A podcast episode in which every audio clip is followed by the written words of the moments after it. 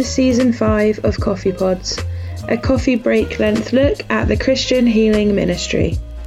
During Advent, we're taking a reflective journey in exploring how we can heal our image of God, self, and others.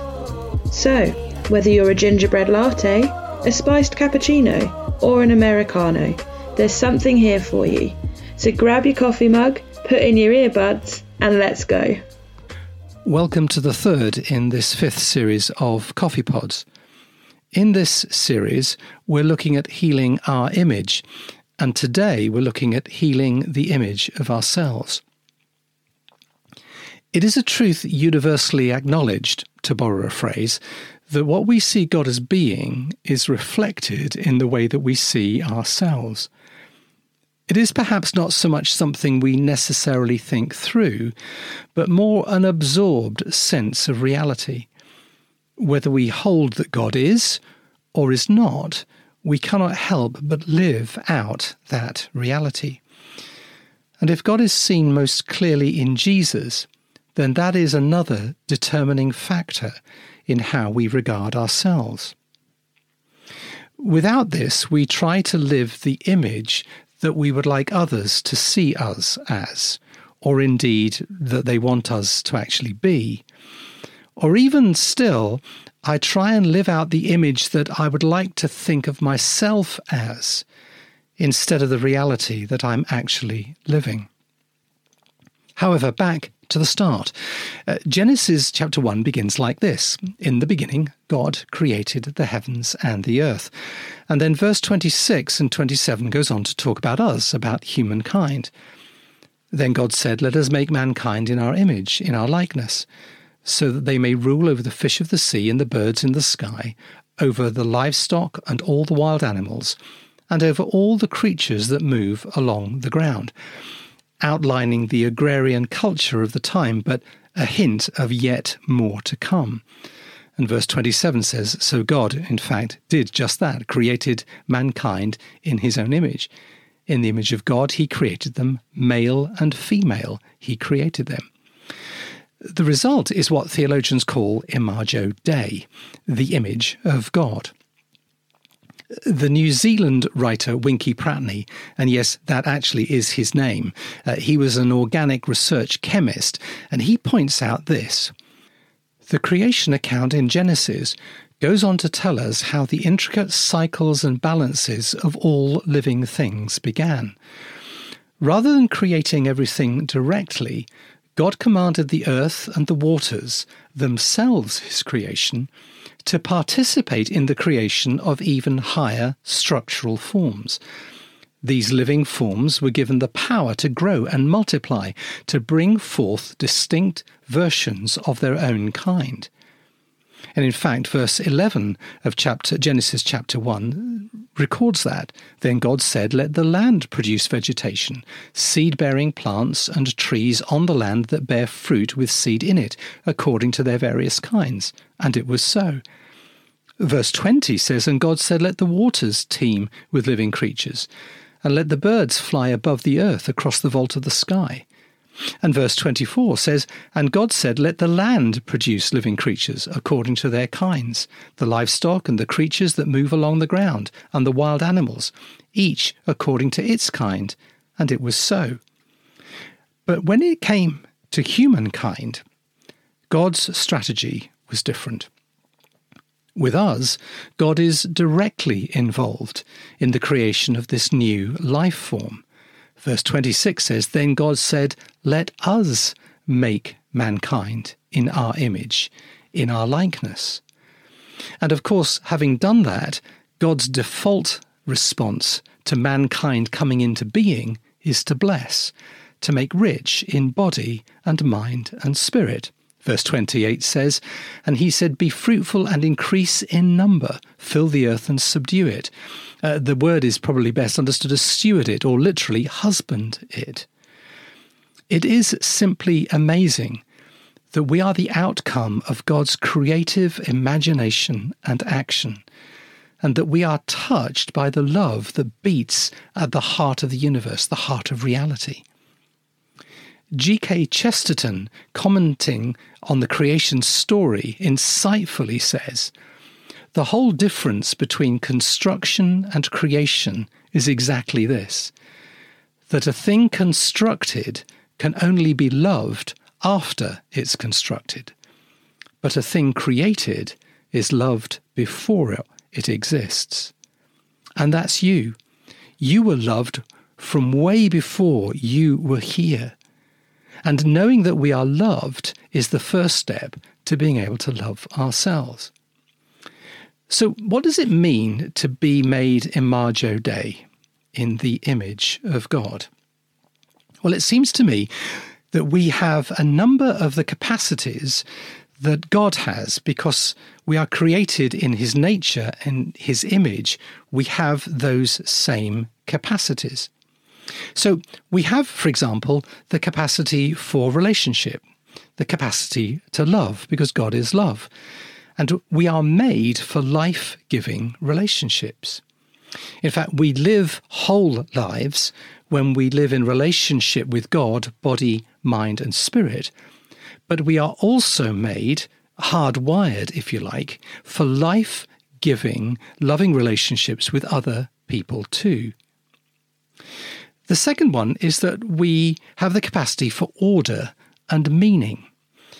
God's first creative activity is seen in bringing meaning and shape and order to the formlessness of reality, bringing shape to creation.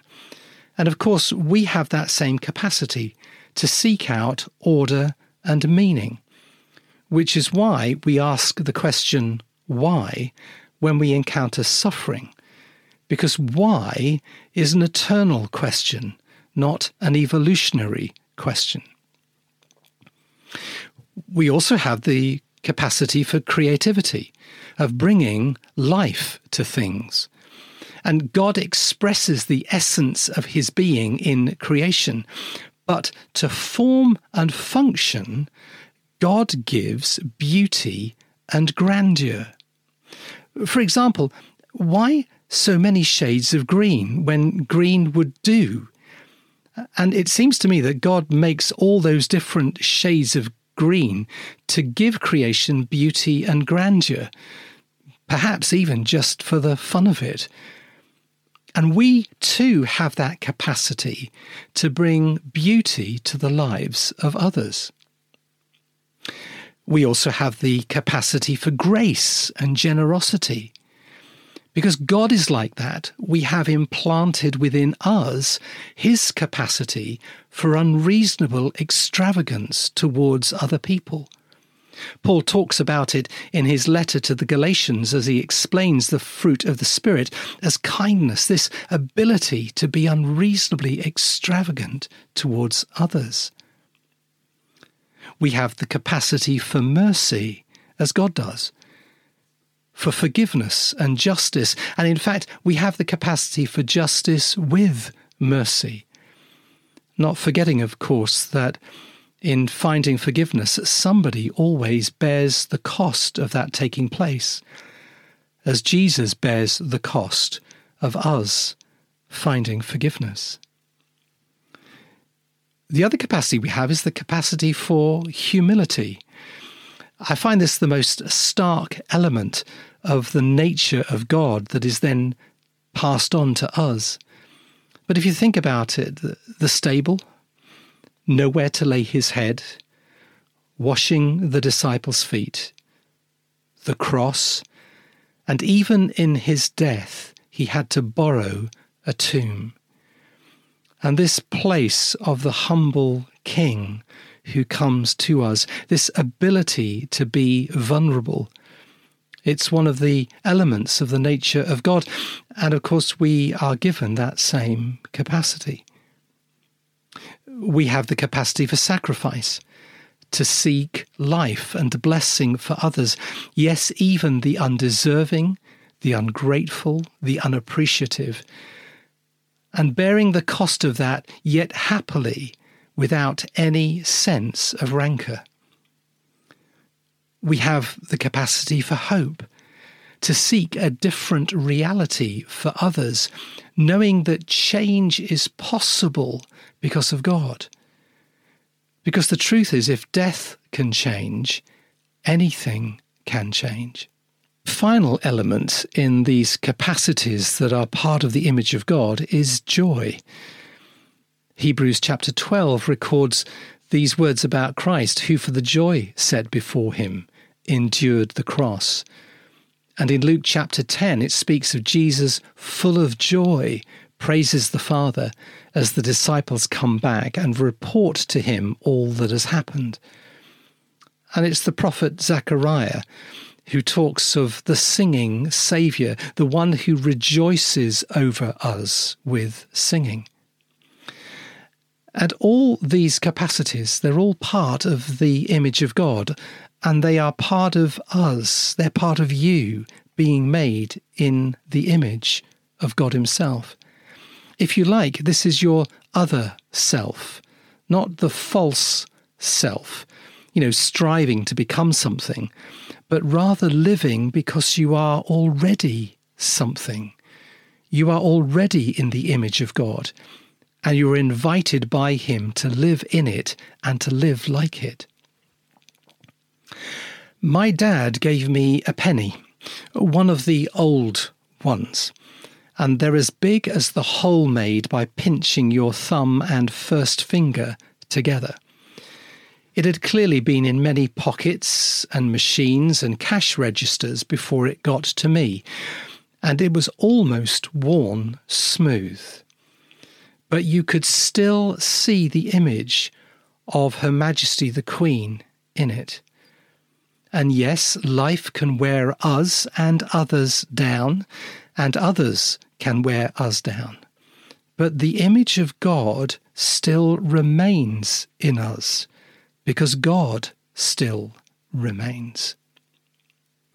In fact, one of Acorn's ministry values is that we will seek to identify and enhance the image of God in every person we encounter and serve.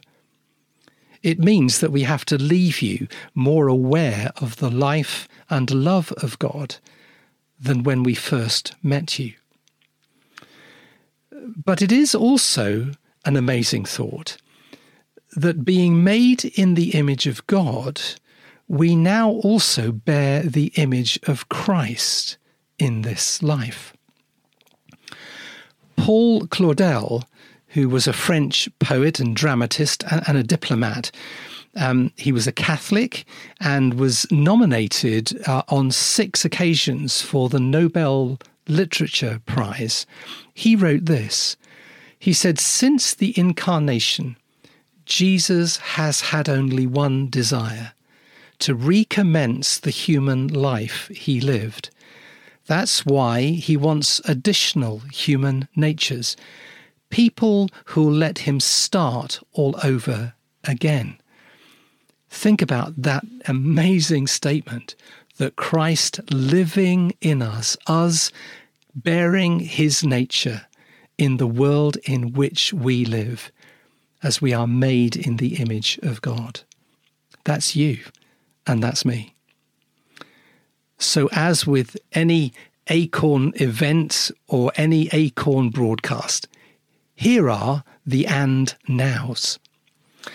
You might like to reflect on the capacities that I've mentioned in this podcast, and you might want to just wind back a little bit and hear them again.